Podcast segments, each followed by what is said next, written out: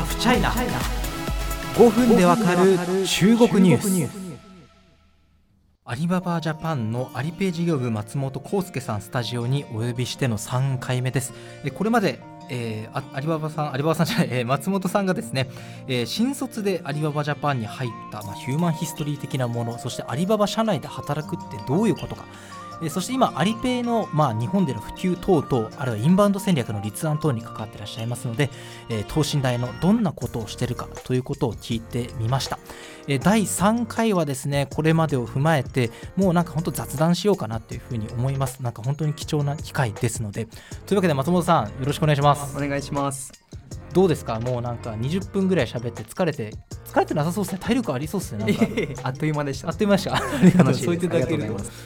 まあ、あの前もそのコロナの話で最後前回終わったと思うんですけど、はい、やっぱりそのグローバルビジネスっていうものがインターネットがあったとしても物理的に止まってる部分ってあるじゃないですか、はい、やっぱその中で仕事のやりにくさとか止まっちゃってるなみたいなものっていうのを感じますか、はい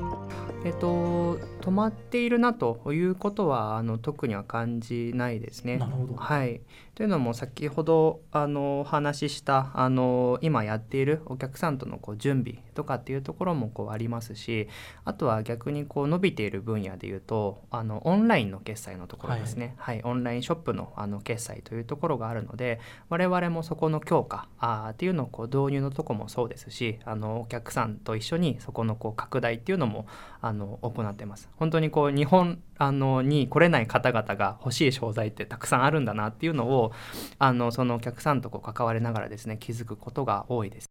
確かに日本に行けなくなった分でもその間日本でも新商品とか注目の商品生まれてるわけでそれを買いたい試したいっていう多分中国の方いらっしゃると思うんですね、うん、でコロナがあっていわゆる越境 EC ですよね、はい、まあ、国と国をまたいだ通信販売のことですけどそれに対する問い合わせも増えたよなんて私も取材先で伺ったりします、はいはい、そういう部分である程度まああのご専門の事業分野ではないかもしれませんけど、まあ、カバーできてる部分はあるって感じなんですかね。そうですね。あの特にその中でいうとその越境 EC で出品とか出店してるものはもう買えるような状態が整ってると思うんですけどもその他のちょっとコアなものでいうとそのアニメエンタメ系であるとかあとはこう趣味系の中でいうとこう釣り具あの中古のこうゴルフクラブが欲しいよとかそういう方々もいらっしゃるのであのそこのこうあの中国の方々のニーズとあの日本のこう加盟店さんでいや今売りたいんだよねというのを、まあ、つなげるようなことっていうのをしてます。結構そのまあインターネットの力で今誰かお腹鳴りましたね大丈夫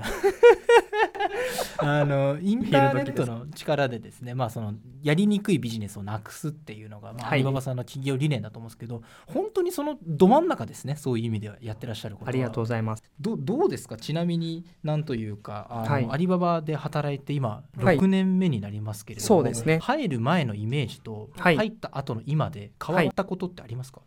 い。イメージは、えっと、特にあの自分も鈍いところがあるかもしれないんですけどあのそんなにこう変わってないですね。あの入社前から求められてたのもこう変化を楽しむようなあの人材があのいるべきだっていうふうなこうあの話だったのでそれは本当に変化のあの多い環境だなと思いますしあとそれを何て言うんでしょうネガティブと捉える人はこう少ないのかなとこう楽しむチームで、えー、じゃあ頑張ろうよというような雰囲気がすごく多いな大きいなと思います。まあ、あのあえてちょっと個々のニュース名は出しませんけれども、えー、アリババって普段、まあ日本も含め英語圏でもいろんなニュースに登場するじゃないですか。はいはい、でそのニュースが必ずしも明るいものとは限らないわけじゃないですか、はいはいはい、それは。そういうものを見てて感じるもの、はい、中の人として感じるものっていうのは、ぶっちゃけた感じ今あの広報さん後ろにいますけどあえて今視界から消していただいて、はい。はい、ぶっちゃけ感じるものっていうのはありますか？そうですね。あの個人的に思うことはあのいいものであればもちろんいいですしあの真偽、えー、はもちろんあるんですけども例えばこう悪いものであっても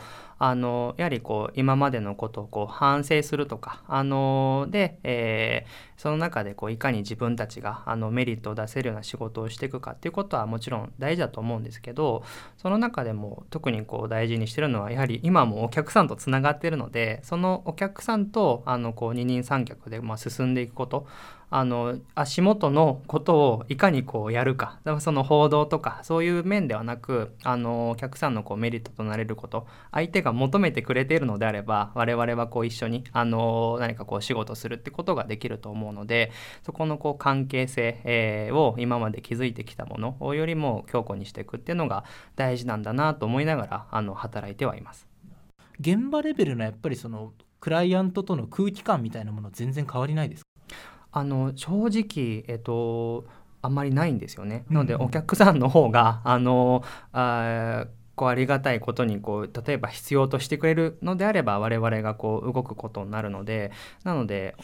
何て言うんでしょう嫌な雰囲気が流れたりとかっていうのはあのないですね本当に。はい。まあ、結構私もあの、まあ、アリババさんに限らずね中国のあのメガ IT のニュース書いたりするので今日石ぶつけられないかってすごい心配だったんですけれども。はいまあアリまあ、アリペないしアリペプラスですね。今普及やってらっしゃると思うんですけれども、はい、ちなみにこれもまたぶっちゃけて聞くんですけれども、はい、やっぱりその欲しいじゃないですか。あの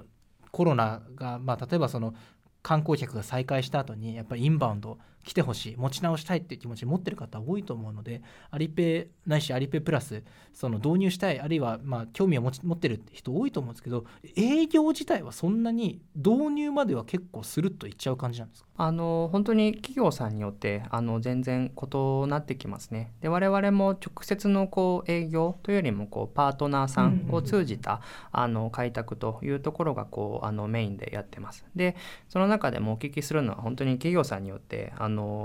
こうなんですかハードルとなるポイントが異なるのでこうやはり時間がかかるとかっていうのはあの全然ありますね。ちなみになんですけど、はい、あの対談しようと言っておきながら私がずっとこう聞きたいことばっかで質問攻めにしちゃってるっていう恥ずかしい状況ですけどなんか私に言っておきたいこととか、マスゴミこの野郎みたいでもいいんですけど ありますか？あのなんかお客あのいろんなあの中国の企業で働いてる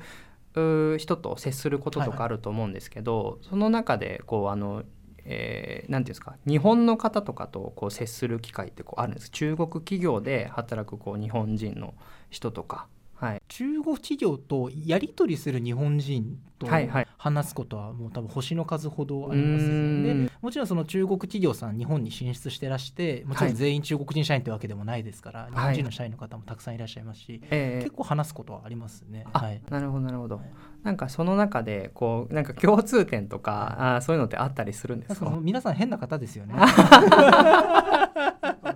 そうそうそうそう多分私も一般から見ると割と変な部類になるかもしれないけどやっぱ皆さんこう自分の世界観とか信念持ってやっぱ飛び込んでらっしゃる方多いですよね。なるほどやっぱりこうあのさっきあの前回ですねあの中国から日本の印象に関するまあ NPO のあの調査の結果公表しましたけれども、はいはい、あの日本から中国の印象ってめちゃめちゃ悪いんですよ。89%ぐらいが悪い印象ってなってるのでで要はその言ってしまえばその普段中国と関わりがない人からすると、に中国って言われるとうってやっぱ引いちゃう部分っていうのは残念ながらまだある部分があるので、うんはいはい、その中で中国ビジネスに飛び込んでいくっていう方っていうのはやっぱその特別なヒューマンヒストリーとか、まあ、お考えであったりスキルであったりっていうものがあるのかなって感じはありますね。えーえー、まあ、そうですね。はい。なんか自分もあのその話を聞くとおそらく何て言うんですかその好き嫌いとかっていう感情は自分の中にはあのああんまこうないんだろうなっていうこう鈍い面かもしれないんですけどはいっていうのはあの今の話も聞いてて思いました一番大事なのはやっぱその現場で自分が何を見るかですよね、うん、そうですね。本当に、うん、あの私も原体験ですけど、まあ、日中関係がめちゃめちゃ悪い時期に中国に住んでたんですよ実は、うん、あのいわゆる反日デモみたいのが本当家のすぐそば、はい、そそば、まあまあ、電車に乗ってない駅からの場所で開かれてるような時代に住んでたんですけど、はい、ね、だからといってじゃあ中国危ないとかそういうふうなイメージあんまなかったりするので、そのなんかギャップみたいなものはどうしてもあるんですよね。はい、それが割と僕も記者になろうと思ったきっかけだったりするんですけど。逆にその今までこうアリババさんのことを松本さん通じて伝えようとしてきましたけど、はい、やっぱりそのまだ日本人からするとアリババって何みたいな部分ってあるじゃないですか。はいはいはい、一言で言うと、はい、松本さんが見たアリババってどんな会社ですか？そうですねあの本当にこう中国本社にあるんですけどもあの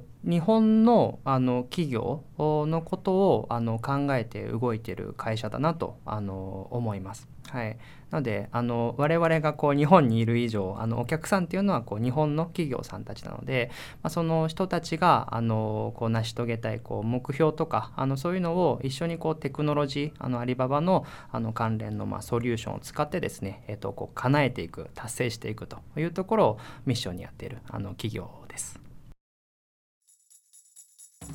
松本さんも日々こういうコロナのなかなか簡単ではない状況の中で奔走していらっしゃると思いますが、はい、個人としてこれからの目標とか叶えたいミッションとかってありますか、はい。そうですね。あのコアなところは本当にこうずっと自分も変わってなくてあのあの地元のこう静岡のこう企業さんとかを見ていてそういう企業支援っていうのがあのできればなとこう考えていたのでそれがこうだんだんこう螺旋階段上にこう上がってきてるというか元は新しいこうサービスとかソリューションっていうのがこう出てきてですねそれをこういかに日本の企業さんにマッチできるかっていうところをあの自分も楽しみにしているので、まあ、コアな部分は変わらずあのそういうこうあの、えー、ソリューションとなるあの提案っていうのをもっともっとしていきたいなと思ってます。やここまで非常に、なんていうか、現場の方の話聞くって大事ですよね。なんか、偉い方に話聞くのもこの仕事大事なんですけど、なんかこう、理念とかビジョンってすごい大事なんですけど、やっぱその、どこまで血肉が通ってるのかってどうしても疑いたくなっちゃうんですけど、現場で今まさに、あのしかもコーナーの苦しい時にあのやってらっしゃる方のお話っていうのは非常にこう地の足のついた感じがして大変勉強させていただきました。ありがとうございました松尾さん。またぜひお越しください。ありがとうございます